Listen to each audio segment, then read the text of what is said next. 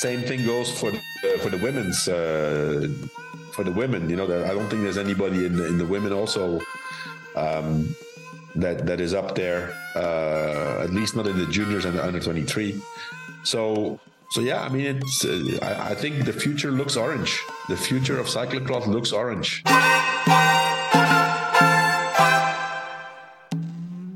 Thanks for joining us here at the Move Podcast. We're going to uh, jump in today and cover the 2024 2024 World Cyclocross Championships. All right. I'm JB Hager.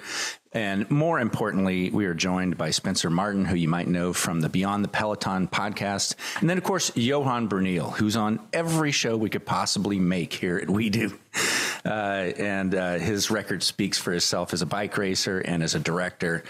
Uh, but we're going to get into it today. This is going to be really fun. I, you know, a lot of us, I think a lot of our fan base are a lot like me, where um, we have just really learned about cyclocross because when you have big stars like you know Van der Poel and Van Aert in recent years and Pidcock in there, us roadie fans are taking a real big interest. But man, there are a lot of specialists in there taking on on this uh, race. We'll get into all of that in just a minute and, it, and it's there's some good storylines there for you. But first, I want to tell you about a couple of our partners. And and you know, I don't know how you are where you live, but man, in in, in Austin, Texas, one day it's indoor season, the next day it's outdoor season, uh, and so we're fortunate we can get together. Uh, uh even just us and our our WeDu Club, over fifteen hundred members, we get together a couple times a week for um, WeDu Wednesday or Suffer Sunday. It's a really cool community get the training in. I find when the when you have that training set up in your pain cave at home, there's no excuses. You're like, I can jump on there for 20 minutes at least, 30 minutes. Come on. Uh, and if you don't have a setup, check out the Zwift's Smart Trainer, the Zwift Hub. Uh, it's now better than ever. And for $5.99, not only do you get a smart trainer with the pre-installed cassette of your choice, no fuss setup, and one year Zwift but you also get free shipping when you enter Zwift Hub at checkout. Go to Zwift.com to grab your Zwift Hub, and don't forget that code Zwift Hub for free shipping. Another one of our newer partners that I'm excited to tell you about, and I've been telling you if you haven't cleaned out your garage with bikes before they get too old and lose value, you can get a hold of buycycle and get them listed online right? Maybe sell two or three of your old bikes and buy a brand new one. And you can also buy that through buycycle. Uh, they go through it, they vet the bikes, they, they rank them, they grade them. It's really cool. Their interface online at buycycle, B U Y C Y C L E, it's, it's super easy. You can go in, pick the, uh, if you're shopping, you can pick the discipline of bike you want, plug in the size, plug in whether you want electronic or mechanical what certain components you want, and then it'll do a search for it. And chances are it's going to pull up the exact bike you've always wanted at a much lower price than a new one. There are over 20,000 pre owned bike listings right now in 30 countries. And as I mentioned just a minute ago, if you have stuff sitting out in your, in your garage, I've learned the hard way. If you sit on it too long, it, it is worth so little, it's embarrassing to try to sell it. But if you sell it at the right time, hey, you can get that money and roll it into what you need and what you want. So go to B, B, U Y C Y C L E, cycle. Enter the code WeDu 24 and we'll remove a seller fee when selling your bike. All right, guys, let's jump into this. Uh, you know, all I saw were was a parade of orange and baby blue as I watch the cyclocross world championships. If you're not from one of two countries, you got to just sit there and shake your head sometimes with cross world. So let's let's jump right in to and I hate to disappoint people because there were no surprises. You know, we saw Van der Poel dominate all season. This was a goal of his. He took the lead from the beginning and controlled a very, very muddy race where things could have gone wrong. But uh, let's start with you, Johan. What was your takeaway? Probably no surprises whatsoever. Well, you know, we could basically, you know, resume this podcast. Okay, Mathieu van der Poel won another race, right? Um, he, uh, I mean, of course, he won the world championships. Everybody was expecting it, so it was a bit of a boring race, uh, at least for first place and, and even second place. Um, but yeah, I mean, you still have to do it. You know, this is the sixth time he is world champion elite. You know, plus then a few other uh, world championships titles uh, in the in the juniors and the under 23, I guess. So um, sixth time he wins. Um, nine years after his first World Championships uh, title, uh, 2015, at the same place in Tabor, Czech Republic, mm-hmm. same course. Um, he uh, he wins again. Um, as we said, you know, no surprise. He did 14 races this year. He won 13 of them. Uh, one of them he didn't win because he crashed out in, in Benidorm. We we talked about that a bit on another podcast, but um, still, you know, I mean, it's it's it's it's just I'm in I'm in awe to see how strong these guys are, and a guy like Van der Poel. People can say, okay, it's boring, you know, it's it's easy. I mean, it's never easy. Uh, you have to deal with the pressure. Um, he was from the gun out of the starting blocks. After one meter he was in first position. He's not been off the front. You know at the beginning he was five to ten seconds ahead of, of the second guy. And from then on he just kept going. But you know they're going really fast. And, and if i look at his race i mean he made no mistakes which is which is crazy. You know on a hard course mud slippery. Um the, the to me what's really impressive is is the way he sits on his bike and the way he has everything under control. It's it's crazy. I don't I don't know what you think, Spencer. Yeah, no, I was dumb enough that I woke up this morning thinking, "Wow, well, we don't know what's going to happen. No, anything could happen. Let's turn it on. You know, who knows? This is why they do the race." And then just seeing him at the start line, you're like, "Oh, he's going to win." Like he just physically looks so big compared to everybody else. And then this, the the gun goes, and I think Johan, you said in the pre-show he led from meter one. Like ex- it was exactly that. He just like went was immediately leading. He went out of the gate so fast, and yeah, just the way he sits on the bike, it looked. It you, you could probably be mistaken for thinking the course looked easy, but it was just like that sticky, sticky mud.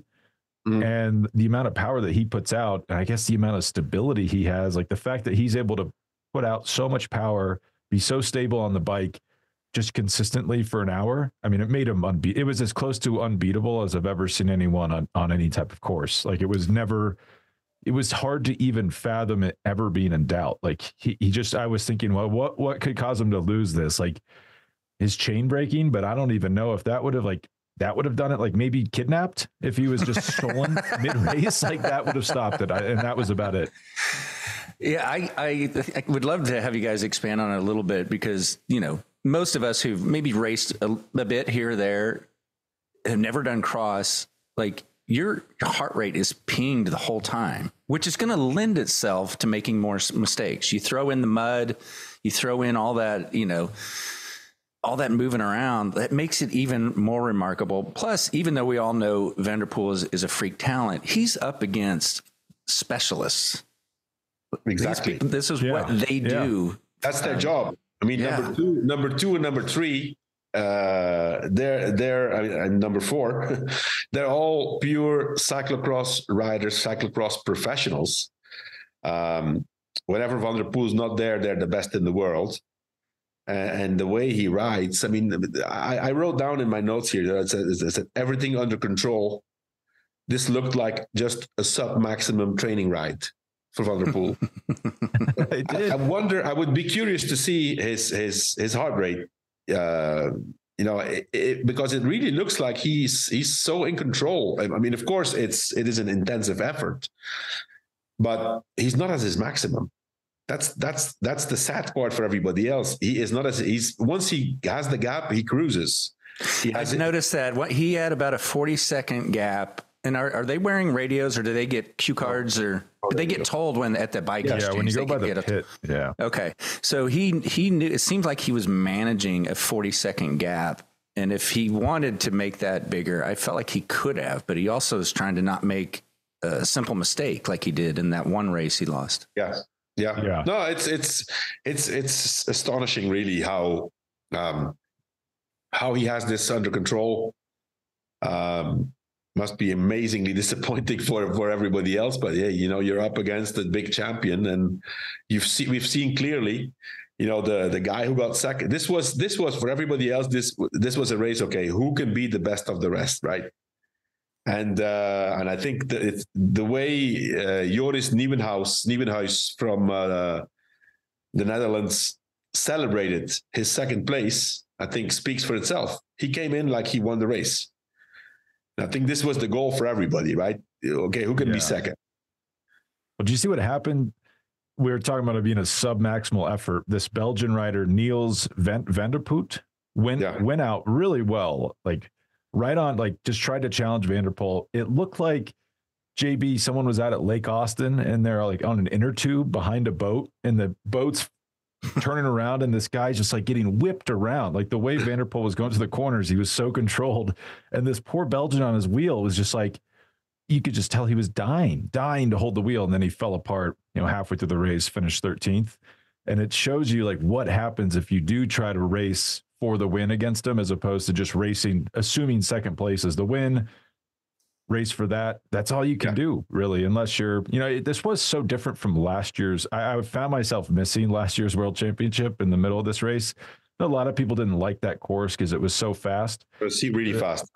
It gave us the illusion that someone could beat Van der Poel because it was, you know, if you looked at the heart rate data, it was probably actually a lot lower last year because there was bunching and it was almost like a crit on dirt. Um, this was just a pure test of how much power can you put out through mud for one hour.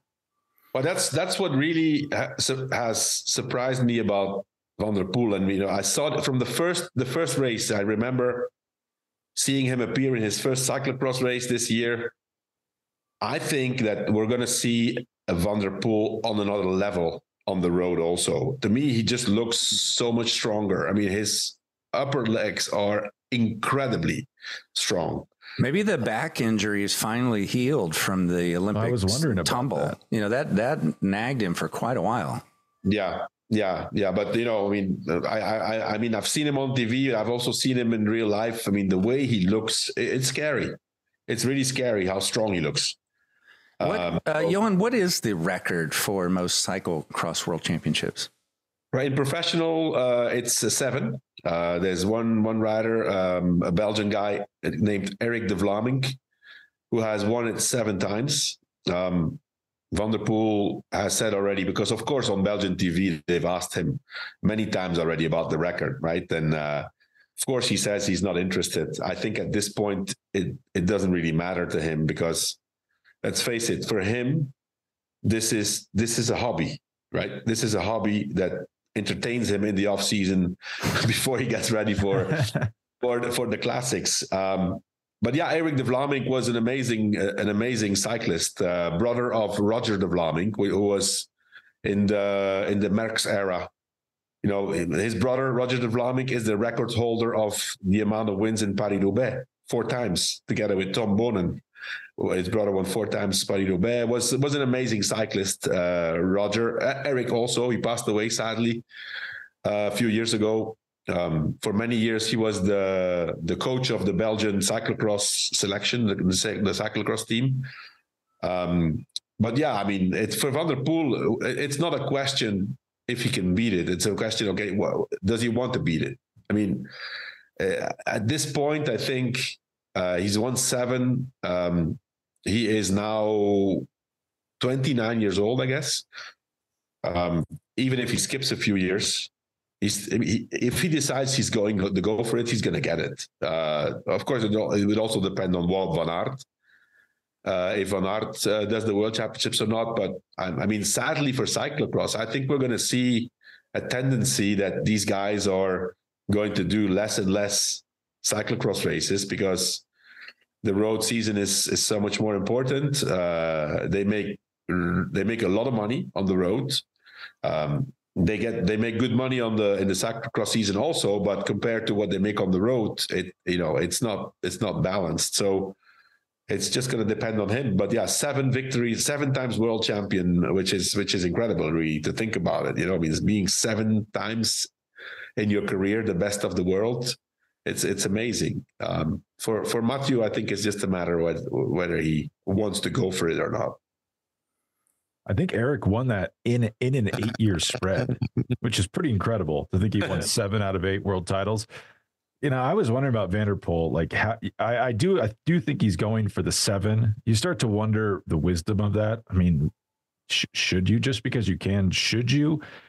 Could he just I felt like he could have showed up to this race and won this race without having done any other cyclocross races throughout the year. Maybe that's not true, but do you know if is there a start line implication in that? Like if you don't race enough, are you buried a few rows back? Or since he was on the first he was on the first line today. So yeah. Um, if you look at the UCI ranking, uh, he's not he's not first. So I don't exactly know how it goes, but I mean, listen, I mean, it would actually be good if he has to start from fourth or fifth row for the suspense of the race. Yeah, true. Watch him reel everybody in. World champion, you get to start on the front, but you know, I heard a theory on on the cycling podcast earlier this week. They had a cyclocross specialist on. I, I forget his name. I apologize, but his theory was Van der Poel is going to retire, like short term retirement from cyclocross, try to come back later in his career and win the seventh. The only thing about that is like we saw Stybar today. Stybar used to be Van der Poel. He was Van der Poel before Van der Poel. He was like this prodigy coming up, winning world titles kind of feels like once you step out of that world, and obviously Van der Poel's such a good rider, just better than Stybar, maybe he could get away with it. It does seem like once you take your foot off the treadmill, so to speak, it's hard to jump back on. Mm. You know, just yeah. the explosiveness is so high. I think so. I think so. But again, Spencer, I don't think really, I don't, I don't really think that Van der Poel will lose a minute of sleep, whether he wins six or seven. Yeah, you know, uh, he's he's going to be remembered as an as an incredible incredible cyclist. Uh, but, uh, coming back on on Erik de Vlaeminck, by the way, he's he was known and is still considered to be the how would how would I call it the the the biggest acrobat on a on a bike. Um, it's amazing what he could do on a on a bicycle. Uh, let's you know, back then, you know, the bikes had no disc brakes. They didn't have the same uh, the same tires. It was uh, toe clips, you know. Um, and it was he was he was very famous for doing stuff on a bike which you could not imagine. And before we move on from this race, I don't think we've mentioned him. My, the third place, Michael Vanthourenhout. Uh, really good, really good race to finish third. Stopped like the dreaded Dutch sweep of the podium that I'm sure like would have there would have been a special session of the Belgian Congress had that happened. figure out what's going on there. But the bad start, he gets stuck behind Lars van der Haar, who slips a pedal at the, at the beginning of the race. Kind of the opposite of what I described, where his teammate tried to follow van der Poel and just race head up against him. Paced the race perfectly, tied mm-hmm. van for the fastest time out on course mid race, which is really impressive. I would have liked to seen him maybe get a little bit better start. That's the one rider I thought could challenge Van der Poel, but really good race from him. I mean, yeah. caps off a great season. Yeah, you know, he's a typical. Uh, he's very, very famous for peaking towards championships. Um, you know, he was Belgian champion last year, uh, European champion last year. This year again, European champion. Didn't have a great season, but you know, at the important events he was there. And today again, you know, I mean, luckily luckily uh, for for you know he has he has this medal because you know I mean it looks like the tendency is going towards you know the Netherlands. Uh, the Belgians we've always dominated, but right now it's there's no way um, to you know to beat Van der Poel. The, the second guy, I mean Joris Nieuwenhuis. I, I, think we should we should talk a little bit about him. He. He's not a young guy anymore, uh, but he um, he started in Rabobank development team. Then he went to Sunweb and tried a, a road career uh, on Sunweb and DSM. And then um, I don't exactly know the reason. I think I've, I've heard somewhere that today that he ha- he went to a very difficult time personally. I don't know exactly what it was, but all of a sudden he quit DSM uh, in the middle of the year and signed on for the Trek Baloise uh, cyclocross uh, team. And since then, he's been, you know, very consistent. And, and this year, he's won already a, a few, a few important races. His Dutch champion also won that by miles, uh, which it's not. It's also not an easy race to win the Dutch no, Championship no. cyclocross. Um, so yeah, hats off to him. Amazing race. And you know, at the beginning, the first two laps, he was there five seconds, ten seconds, and it looked like Van der Poel was not able to distance him. You know, I watched the race on on Belgian TV. Um, and uh, they were they were speculating that you know Van der Poel didn't have a great day the first two the first two laps because he couldn't distance Nieuwenhuis enough. You know, turned out that that was not the case, but at least the first two laps there was some hope that we could see a, a real race. Before we wrap up this men's, you did touch on Stybar for a second, but I think it's worth coming back to that because he got a big send off. And again, like I said, a, a lot of us are, are, newer to following cyclocross, so uh, that seemed like an emotional moment. Can you elaborate a little bit more on what her, his career has has meant? Yeah, Stybar has been a big champion. You know, he's been he's he's been three times world champion. Then uh, I actually started as a real cyclocross guy. Then switched a little bit to the road. Went on went went to to Quick Step. Uh, won big races. Um, you know, he won stages in the Tour. I think he won a stage in the Vuelta. Um, he was up there in in Flanders and Paris Roubaix. Even Strade Bianca. I, I, would want to say Strade Bianca, but I'm not sure. I think yes. I think I, am a bit of a Stybar hot, following Stybar's results on the road are kind of it's my uh, side hobby. I kind of always thought he was going to be a big star because he came from he was like Van der Poel. He came from cross and it was like, whoa, wait till you see this guy on the road. Remember, he wins a Neco tour in 2013, and it's like, yeah, it's starting. And then he had that Roubaix. Do you remember this, Johan, where he gets knocked off his bike when he's in yeah. the lead group? It doesn't yeah, seem like yeah. he was ever quite the same after that. And he did win Strade, by the way, in 2015. Okay. Yeah, I mean, he he uh, of course he's at the end of his career. He was at the end of his career. He's getting older. He had uh, he had physical problems. Um, one year ago, actually, he had a, a heart surgery. Um, so you know, to be able to still race and come back and and and put up this whole show because you know he was he's without a team since December 31st. He was on on Jayco Alula last year uh, and he set up this one man team specific you know uh, specific expedition for for this world championships. But you know i think the way he got sent off today didn't was not a factor in the race of course but i think it's nice. He, he was quite emotional. Um, he's very popular in belgium actually. Uh, he's married to a belgian woman speaks perfectly flemish um, and uh, you know his interviews are in, in, on Belgian TV are great. So uh, big respect for him, and and you know congratulations on his career.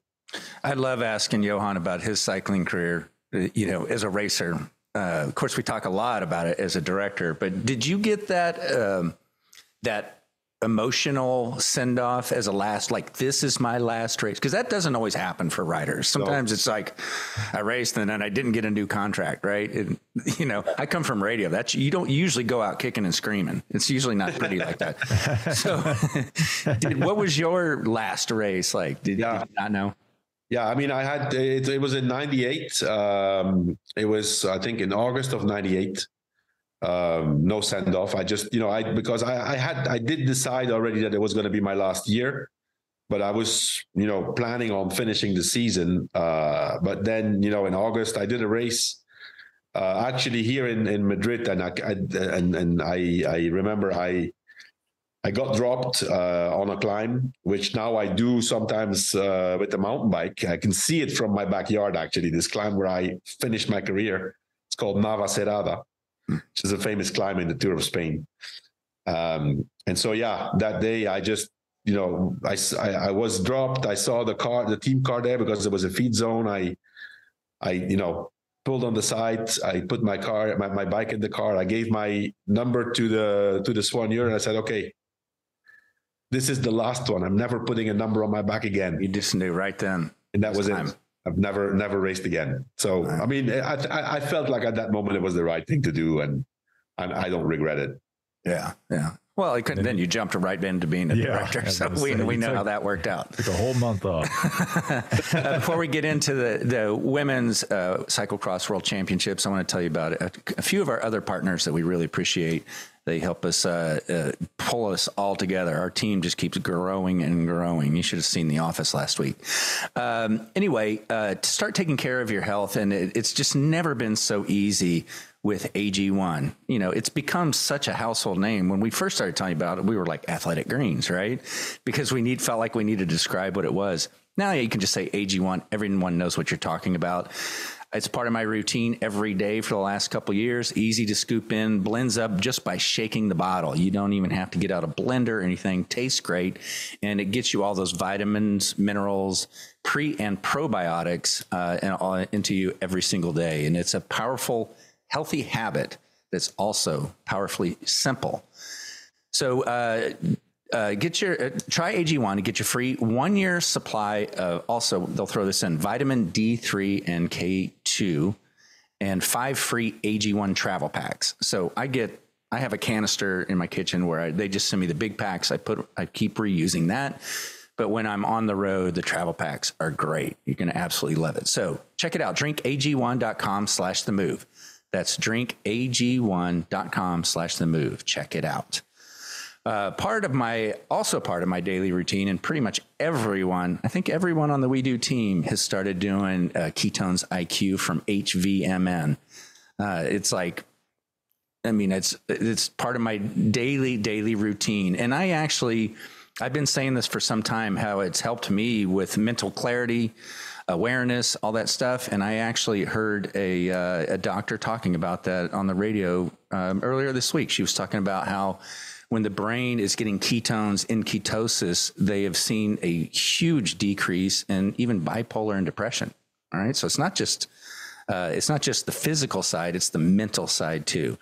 My recommendation is just do a subscription, try it for several months.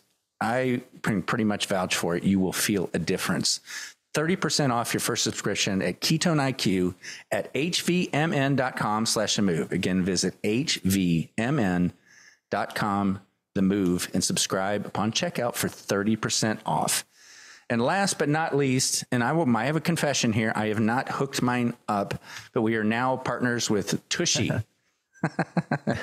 have you like so we we talked about it like for the first time on the last show, and of course Johan's like, "Hey, Europeans have been using bidets for forever. That's like a standard. That's normal." Well, in America, not so much. This is a newer thing, uh, and so rather than replacing the entire toilet in your bathroom, you can buy this attachment from Tushy, attach it to your water line. Boom, works like a champ. I'm going to get mine set up this week. Why not be more hygienic? Uh, it's better for the environment there's a lot of different reasons to do it. Uh, so for li- limited time, our listeners will get 10% off their entire order at hellotushy.com. Go to hellotushy.com and use the code we do for 10% off.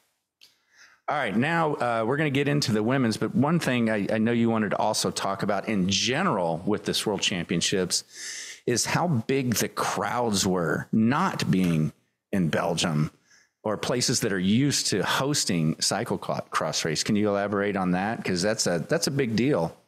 And Stybar too got that big send off probably for that reason too. It was a home crowd for him.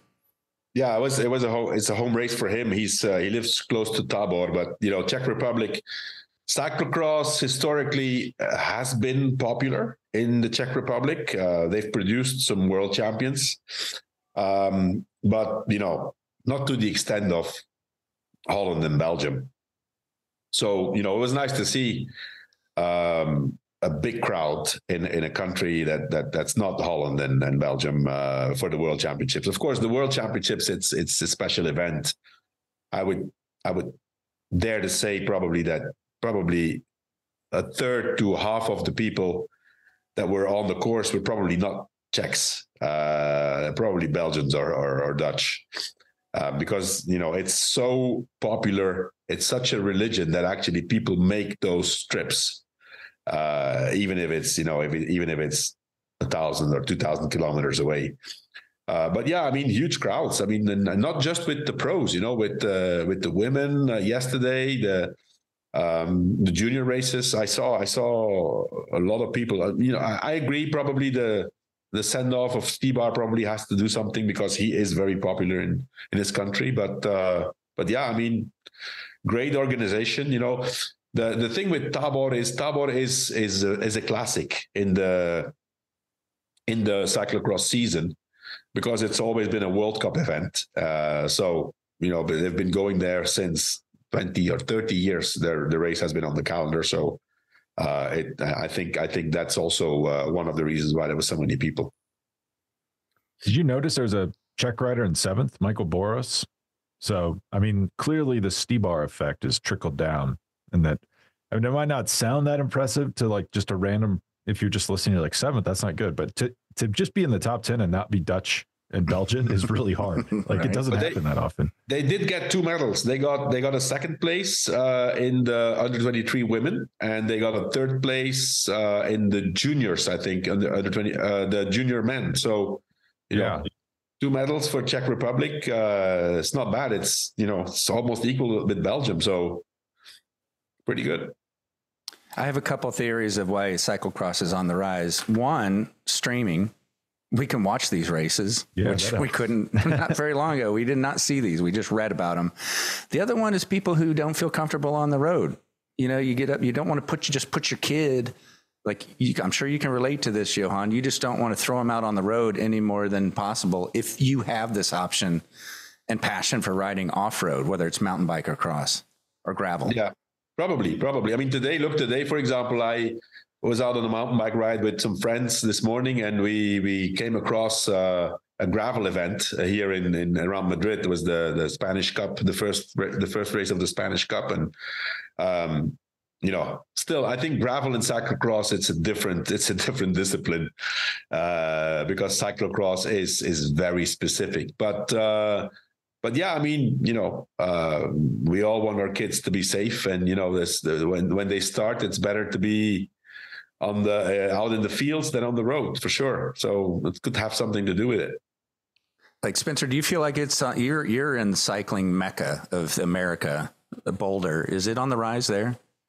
It definitely, I feel like in you know maybe ten years ago for for adults it was much bigger. You know, it was kind of like the that was like the cyclocross boom. Jeremy Powers, like those races at Valmont were massive but for kids, I mean, I feel like it's huge now. Mm. You know, you see, like, you go out to these parks in Boulder, and just like in the fall, there's just like armies of children at cyclocross practice, basically. Um, so it's definitely very popular with kids. There's actually, I think, the top American in the race today, Eric Brunner, is from Boulder. He hmm. finished mm. 30, 26.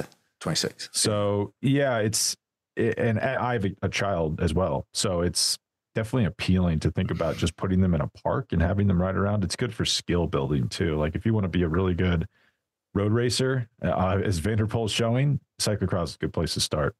I agree. I agree. It's a great. It's a great start. I mean, it's and, and you know, it has changed so much. You know, um, they today they were they were interviewed on Belgian TV again. You know, they have it, it it's such a special race that they have the the pre-show and they have then the put like like like at the tour, you know, like Velo Club, or they have something like that, like a discussion going on. And there were two um, ex world champions uh, uh, as their as a guest, a Dutch guy and, and, and a Belgian guy, and they said, you know, how much it has changed since they were racing, uh, because one of them was world champion juniors in '98 uh, a guy called Richard Groenendaal, um, who was um, you know Dutch Dutch guy, and then another guy Niels Albert, who was uh, world champion juniors in you know early 2000s. And back then, he said, you know, we were just cyclocross guys. Uh, we didn't even get the chance to try it on the road. Now, since it's proven that cyclocross is such a great start, I mean, everybody wants to be Wout van Aert and Mathieu van der Poel what how did they start? They start they started as cyclocross riders. So uh, it's it's it's a good start. I mean it's it's a good way of trying you know if you can if you can be any good at this. And it's so much easier like gravel's probably pulled some um like middle-aged people away from cyclocross. Like today in boulder there's this big gravel race but we got a foot of snow yesterday. Like i'm not going to go to my son and say like you want to go do a 100 mile gravel race in the snow? He's probably going to say that doesn't sound that fun. But cross is a much easier sell to a child than uh, than a miserable gravel race. All right, let's jump into the women's. Well, this time we'll let you lead off, uh, Spencer. Not that much of a different story than what we saw in the men's. No, it's kind of a, a similar thing, actually. Hold on, I'm pulling up the results. So, Fem Van Empel, is that how we say her name, Johan? Am I saying that right?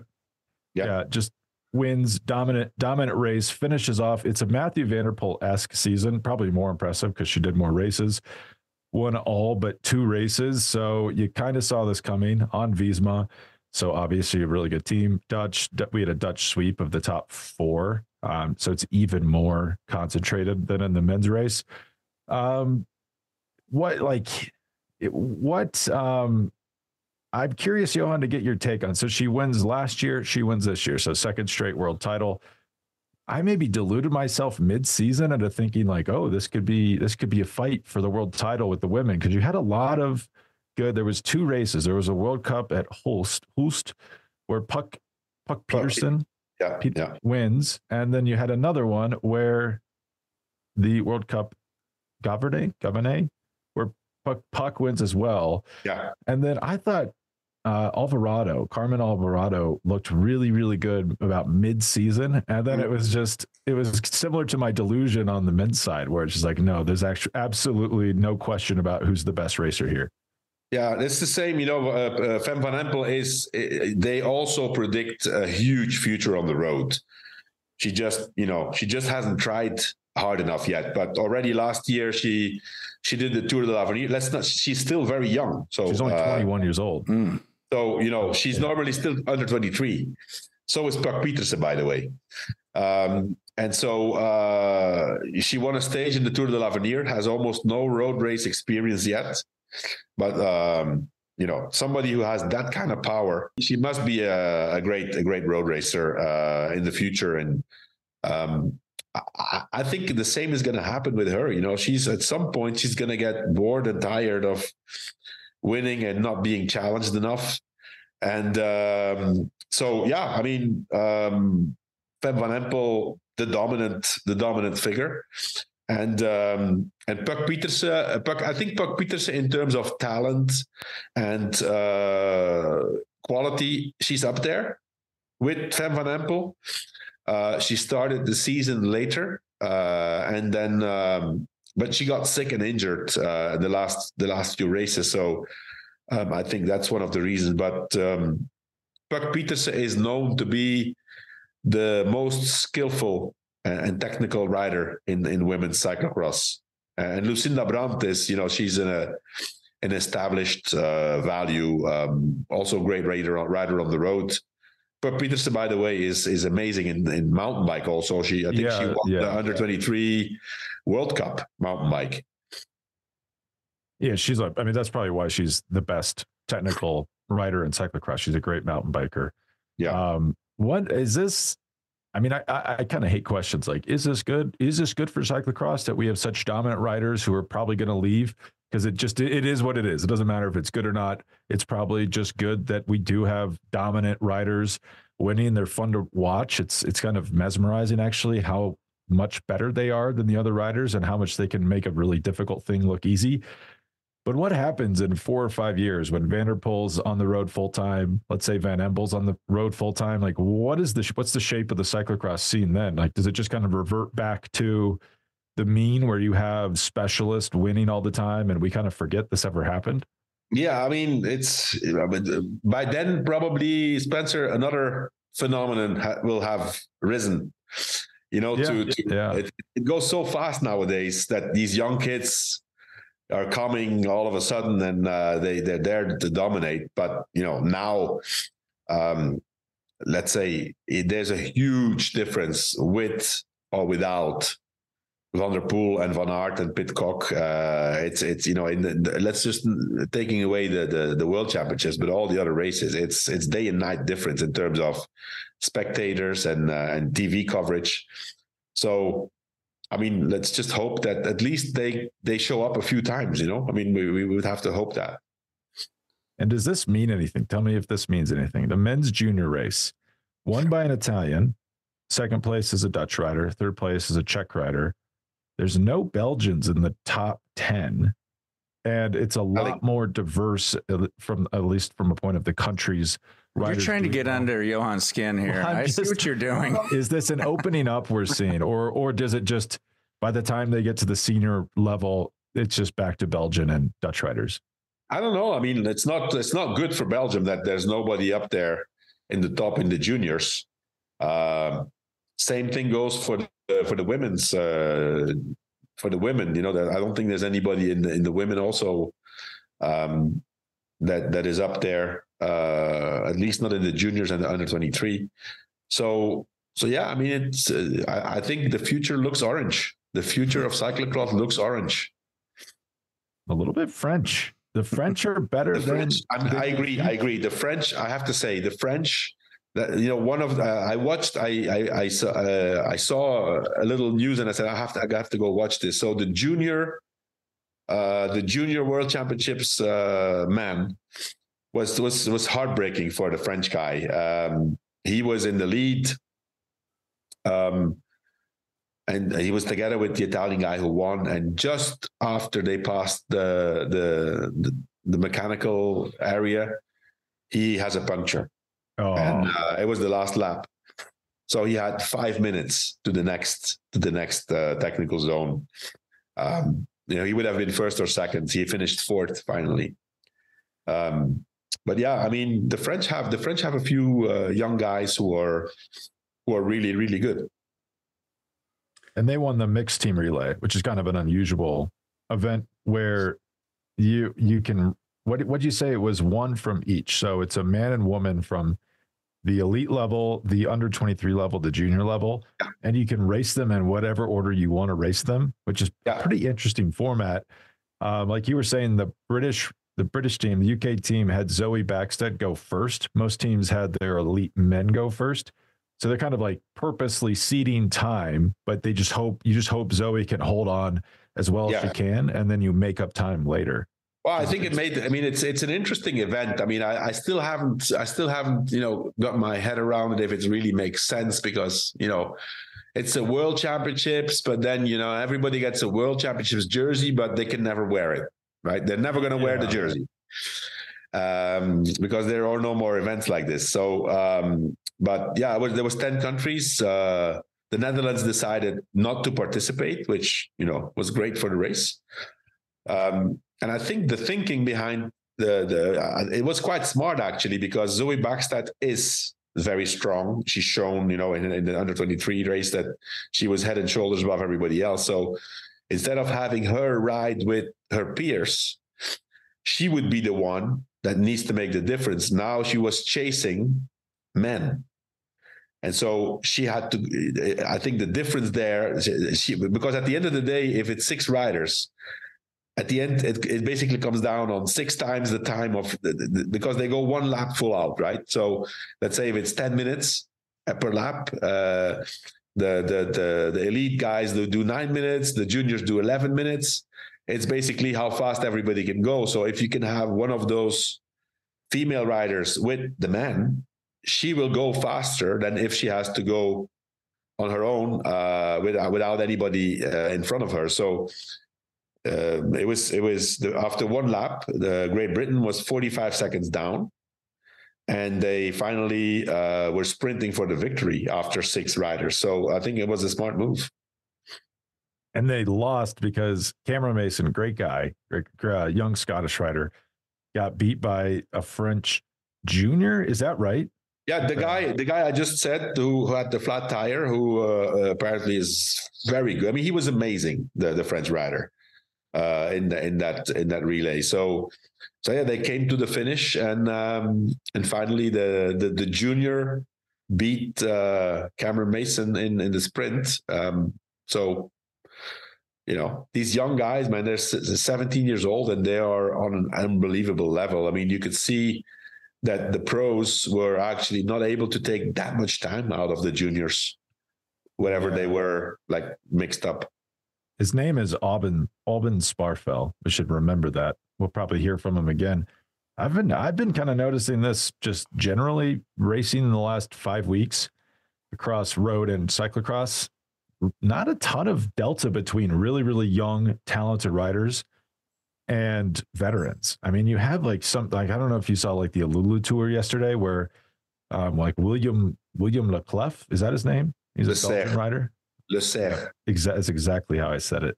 Um, like he was like his VAM numbers on that climb. It's only at a, like an 11 minute climb. It's like world class numbers Yeah. he's putting out in February at 21 Yeah. years old. Well, he was up there with with Simon Yates and with uh, with Rafał Majka. I mean, those guys are top timers in the Yeah. tour. Yeah. Yeah. Uh, so any other loose ends, guys? Before I, I do have a couple things on the horizon for WeDu and uh, the move uh, that I'll share with you, but I just don't want to cut you off if you had any other magic from your observations. Yeah, I have one name uh, I want to talk about. It's uh, the the guy who won the 123 World Championships, a Dutch guy, uh, Tibor Del Grosso. Um, he's already raced quite a few races uh, in in the on the elite level. Uh, he's also part of the same team uh, as Mathieu van der Poel, Alpecin. Um, but amazing rider. Uh, there's there's I don't know. There's something there's something about his pedaling style that that that tells me this is going to be a special guy. Um, I was actually you know communicating a little bit with uh, with uh, one of the one of the guys of of Alpecin uh, from the management, and I said, you know, this guy. It's like he pedals through the mud. He doesn't push us through the mud. He pedals through the mud like smoothly, you know. Instead of mashing, everyone Exactly. tends to mash in the mud. yeah. Exactly, exactly. And uh, then then he told me that uh, this guy has amazing, amazing out, power output, and that uh, he he thinks he will be really good on the road also. So Tibor Del Grosso, Italian sounding name, but the guy's Dutch. Um, yeah, really loved that that guy uh, and see see how he dominated the, the race. my Yeah. uh, my loose end is I should have said this up top. If you're if you're listening to this and thinking that all sounds great, how the heck do I watch this since there's no GCN anymore? FloBikes is your friend. If you live in the US or in North America, if you live in Canada, United States, FloBikes is your friend. If you live in Europe, you have no worries. You have Discovery Plus, Eurosport. It's easy over there. Over here, FloBikes has picked up a lot of the coverage. Technically, it's supposed to be on uh, some Max is supposed to be rolling out something to replace GCN. They've been pretty bad. I think their communications, their internal communications are that they're shooting for mid February to have like a viable product. But in the meantime, you can just use a VPN from Canada, uh, fire up FloBikes, and you can watch like almost the entire calendar. So um, that that's the place to be if you really want to watch races right now. I'm glad you brought that up. We we have been getting a lot of messages about that. I've been People getting a lot what do I do? What you've been getting them yeah. too? Yeah. Yeah. Um, okay. Well, cool. Here's what's on the horizon for WeDu that might interest you. A couple of things. Um, Paris Roubaix, a, a dream vacation, just sporting event to see for pretty much everyone that loves cycling, right? We put together a travel package. You can go join Johan. He'll be your director, as if you're a, a, a teammate, a, you know, on his team, guiding you through the, the through that event.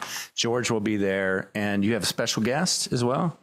three-time winner, uh, the Lion of Flanders, as they call him, Johan Museeuw, will be joining us uh, the three days. So you know he will share all the time with us. He will give tips, ride the Gran Fondo with the with the WeDu team, and then uh, be with our with, with all of our guests the day of the race, where we have the VIP experience from start to finish. So This year we send a car for him. Yeah, sorry. we send a car for him, or we pick him up. We, we're gonna pick him up. Pick him up. I think it's gonna be better.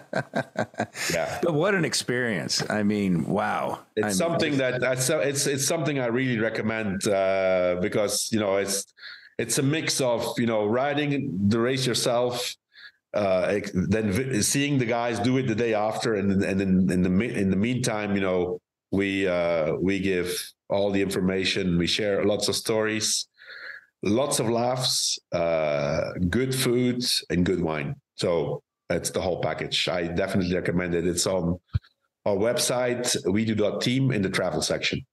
Very cool. You can send an inquiry there if you're interested. There okay? are, oh, by the way, by the way, uh, JB, there are only three spots left. Three remaining spots. That's it.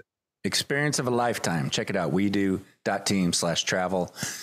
And also, you were just talking about this this Italian kid who won the, the, the juniors. Another name that goes into the up and comers. We just did the up and comers show. That is worth checking out if you haven't listened to it. It it, it makes your whole experience of watching racing so much better when you're familiar with more names. Uh, so our annual show, Up and Comers, where Johan gives us all those names to to watch for. I have to say, went is out. sorry to interrupt, JB. You know, I mean, unfortunately, we were limited on time. You know, I was I was only to give. No, we weren't. You and I weren't. I know, I know. I am trying to be nice. uh, so I only could give eight names, but there's at least two or three more. Actually, Spencer and I talked about one of them. Uh, I didn't have the time to talk about him, but you know, it, he won the he won a race the day after. Axel the next Laurance. day, yeah, we talked on Monday Axel night. he wins. Also ah. on, on yeah. Alpecin. Uh, I had him on my list, but I didn't. I didn't uh, get the time to talk about him. But uh, but yeah, the up and comer show uh, is is very interesting for people who want to yeah learn about new names uh, to watch for the future. And then the move is back tomorrow for the season preview. This is where we're mostly going to look at the spring the spring efforts. So looking forward yeah. to that. I hope I hope you've done the research. Johan, I know you always yeah, do. I've, I've had it. I've had it, so we're going to be back very, very quickly. Uh, thank you, everyone, for tuning in. We appreciate it. I know there's a lot of places to get your news and information about bike racing. Uh, we really appreciate you uh, uh tuning in. Take time to to like it, share it, subscribe, pass it on to your friends. If they th- you think they'll enjoy any of these stories, send the link to them. And we would greatly appreciate that. I always appreciate you guys, Johan Spencer. You do such a great job uh, of going so deep on stuff. We're all learning from it. So thank you, and uh, we'll all talk soon. Okay, thanks. Thanks for having us, JB.